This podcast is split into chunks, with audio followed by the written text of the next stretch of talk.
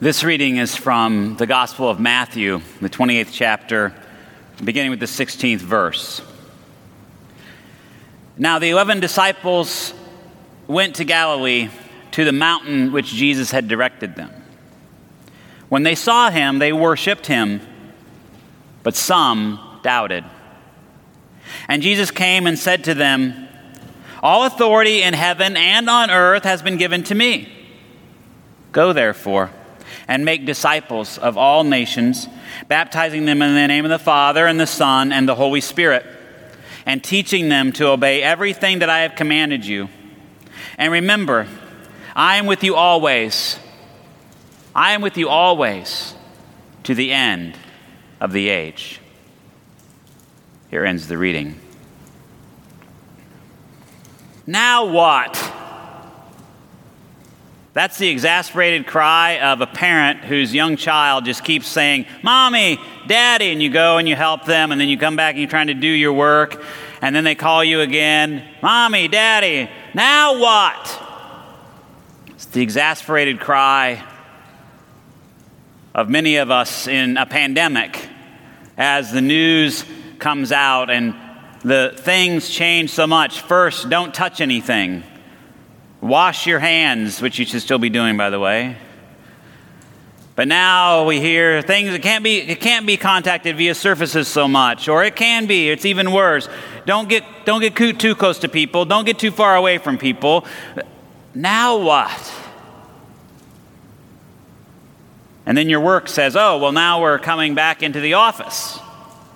And if you have young children and both of you are working, one of you then needs to go back into the office if you haven't already been there. And how do you manage childcare? How do you manage how you're going to manage your family?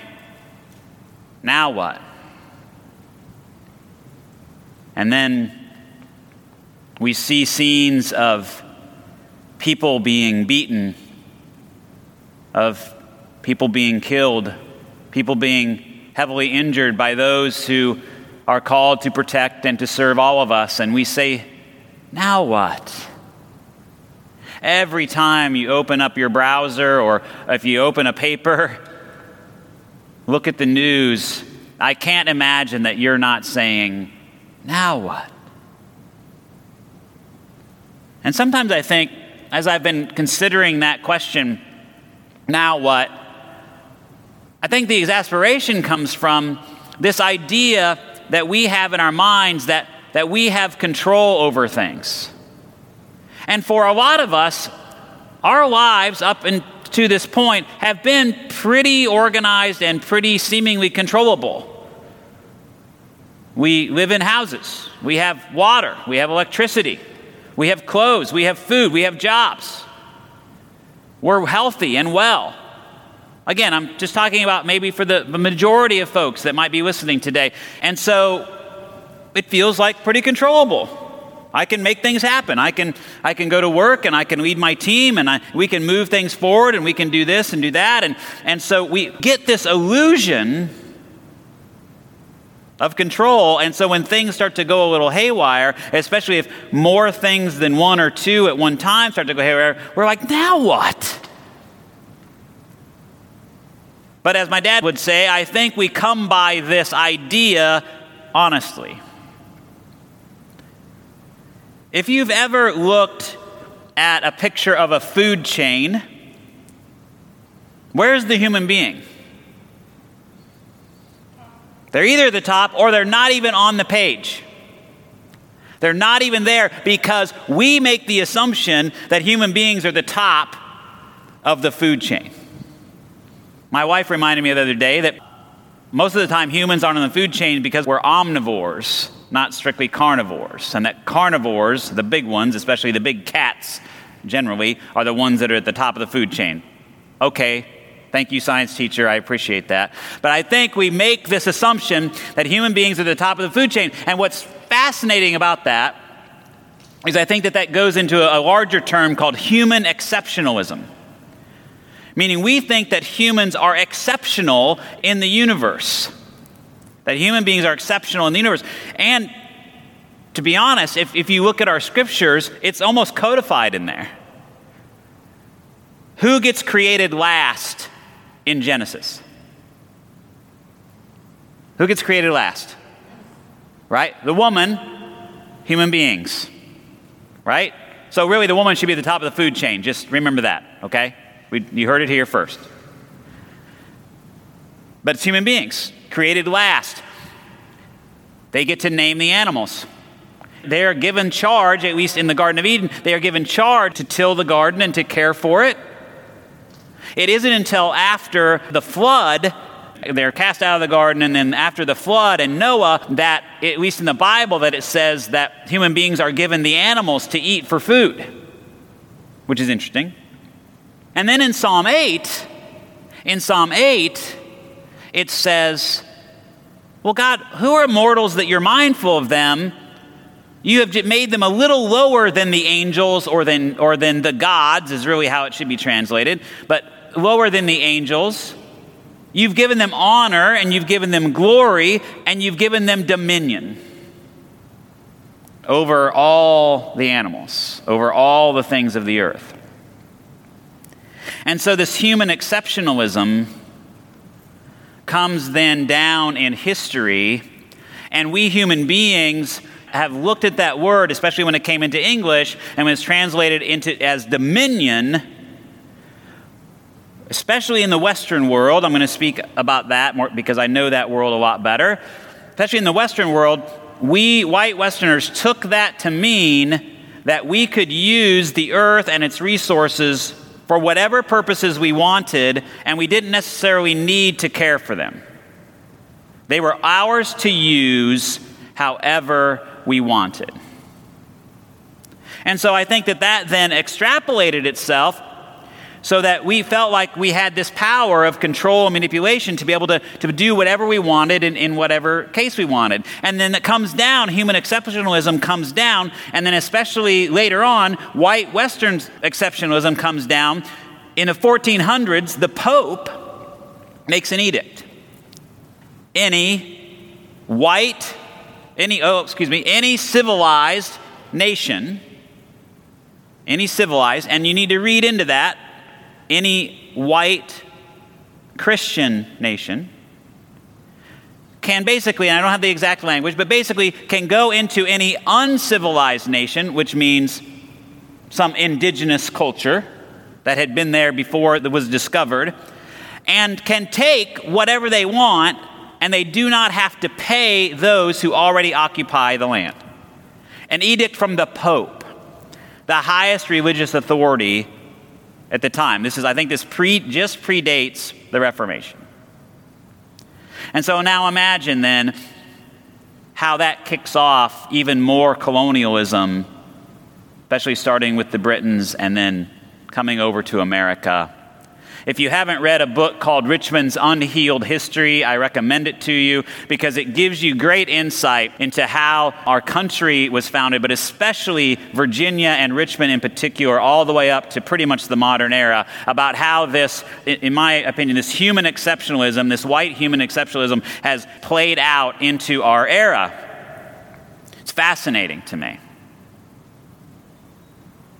And so this exceptionalism has, has led us then to, to be able to feel like we can make judgments about people who don't look like us and we can manipulate and control them because we've been given dominion. We've been given this power and control over things by God Almighty. Wow. Man, I generalize, right? That we took dominion and we trampled all over the honor and glory given by God to every human being for our own purposes. And I generalized there. Over human history, we also took that thought about dominion, and Christians especially have taken the power given by God to build hospitals, to build schools, to encourage arts and music, to lift up the oppressed, and to work for peace. Not everyone, but many. We've done many good things. And that is, that's what's also so interesting about us human beings is that in Genesis, it says God created everything and it was good, including us. And then very soon afterward, we have the story of Adam and Eve. And we realize as that story gets played out over the Old Testament and the New and into our own lives, we realize that we, we are good and we are broken. And that our tendency is we can do many amazing and wonderful things, but we can also take those many wonderful things and almost destroy ourselves. We can take the resources of the earth and create technologies and create ways of doing things that lead us into places that 100 years ago people would have, if you'd have told them we were doing these things, they would have been like, What?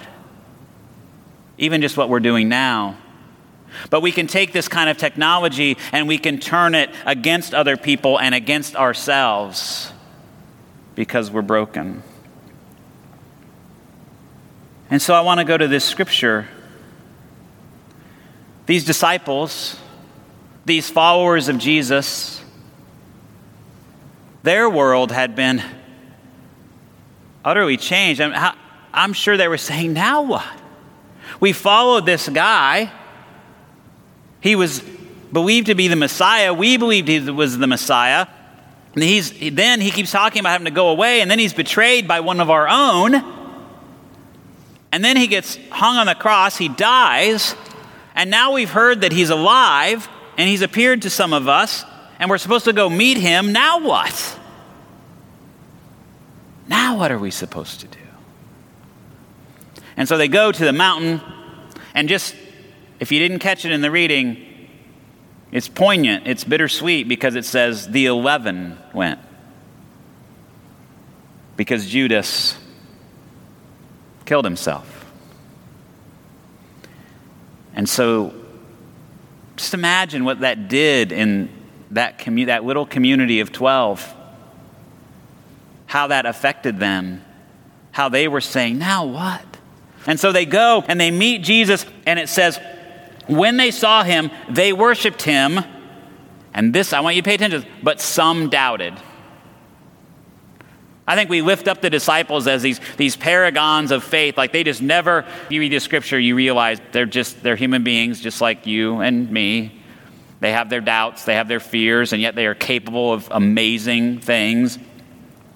And they worshiped him, and some doubted. The word here is in Greek is distazo, which, which actually means standing in two places at once. You might think of it as having two minds about something. Because I don't know about you, like, there are definitely times when I've chosen a path and I'm pretty sure that's the right thing, but I get into it and I'm like, ooh, is this right? Is this where I should go? I, I, I, I, I'll get some doubt. And sometimes it stops me. And sometimes I'm able to sort of overcome that doubt or, or move through it in, in a way that, that, because I'm of two minds about it. And, when you're, and often when you're of two minds about something, it's really hard to move forward. Even though they'd been with Jesus this whole time, they weren't all necessarily 100% sure about things. And yet, here's what Jesus does He says, He looks at all of them. He doesn't just say, Oh, you who are worshiping me, just you who are worshiping me in this, in this, in, in, a, wonderful and perfect way, as we might imagine that they were, of course. He doesn't say, All of you who are worshiping me. He, he looks at all of them and he says, All authority in heaven and on earth has been given to me. Go therefore and make disciples of all nations, baptizing them in the name of the Father and the Son and the Holy Spirit, and teaching them to obey everything I've commanded you. He doesn't just give this commission to those who are somehow perfect faith, He gives it to all of them. They were saying, Now what? And He says, Here's what. I want you to go. I want to make disciples. And, and the word there for disciples means learners, followers. And so, as I was talking with the kids earlier about teaching we do not have to have a perfect faith or think that we are exceptional in order to be faithful followers of Christ and to seek out how to do his work in the world today. God has given us, according to the scripture, God has given us honor and glory and, and dominion. And I like to use the word stewardship, meaning we've been given things to steward, to take care of. These are not ours, these bodies are not ours. We're stewards of them. The homes and the cars and the houses and, and the children and the lovers and the wives and the spouses and the husbands and the friends, those are gifts given to us that are temporary. We are called to be stewards of them. The resources that we have, we're called to be stewards of them. All of our power, all of whatever control we think we have, is derivative from the power and the sovereignty of God. O Lord, our sovereign, how majestic is your name in all the earth. And if that doesn't humble us in some ways, if that doesn't cause us to step back and to say, what would God do with the resources that I've been given? What would God give us? How would God have us act? Who would God have us come alongside of in this time? What priorities do we need to have if we are to be those who are to teach people about Jesus and to follow in his way as faithfully as we can, even when we have doubt? And so I've been wondering a lot about human exceptionalism, and I've had lots of doubts, especially in this time of pandemic and social upheaval, about whether I can make a difference at all. I, I'm guessing you may have had a similar question been doubting whether I can make a difference at all. It seems so big, so hard, so much. But then I remember Jesus' words to the disciples at the very end, which often gets sort of left off to the side because of this great commission. He says this to them Remember, I am with you always to the end of the age. Human beings, God does not abandon us, does not abandon creation, does not abandon us just because we cannot seem to get it right. God does not forsake us. God calls us in Jesus through the Spirit to continually, even in our doubt, to be disciples and learners and teachers so that we can live the faith. For God's power and sovereignty is what's important here, because our power and, and our dominion, our stewardship is always derivative from God. And God's call to teach and to live as his disciples is what ought to inform our days and our deeds. And when we doubt, we can dive deep into those doubts because we can trust that Jesus, through the Spirit, is with us always, at all times, and in all places. And that this is where we find our purpose and our meaning, not in some form of exceptionalism or its derivatives, which are tribalism or individualism, because all of those things lead to narcissism, the focus on ourselves only. We are disciples learners and followers, not because of what we've done or some confession we've made or some money we've given to the church, but because of what God has done and what God is doing in the midst of all of us. And this is good news. This is good news. Because we need to not think of ourselves higher than we ought. We need to find ourselves in right relationship with God, to humble ourselves to know that our power, our honor, our glory, our righteousness is all comes from God. And what God says to us is, In me, you can do everything. And so if you've been saying, Now what? Jesus says, Here's what. Follow me, learn from me teach others, love others, care for all of humanity, no matter what it looks like. And take this message of hope and love and grace to the ends of the earth. Now what? Here's what. Amen.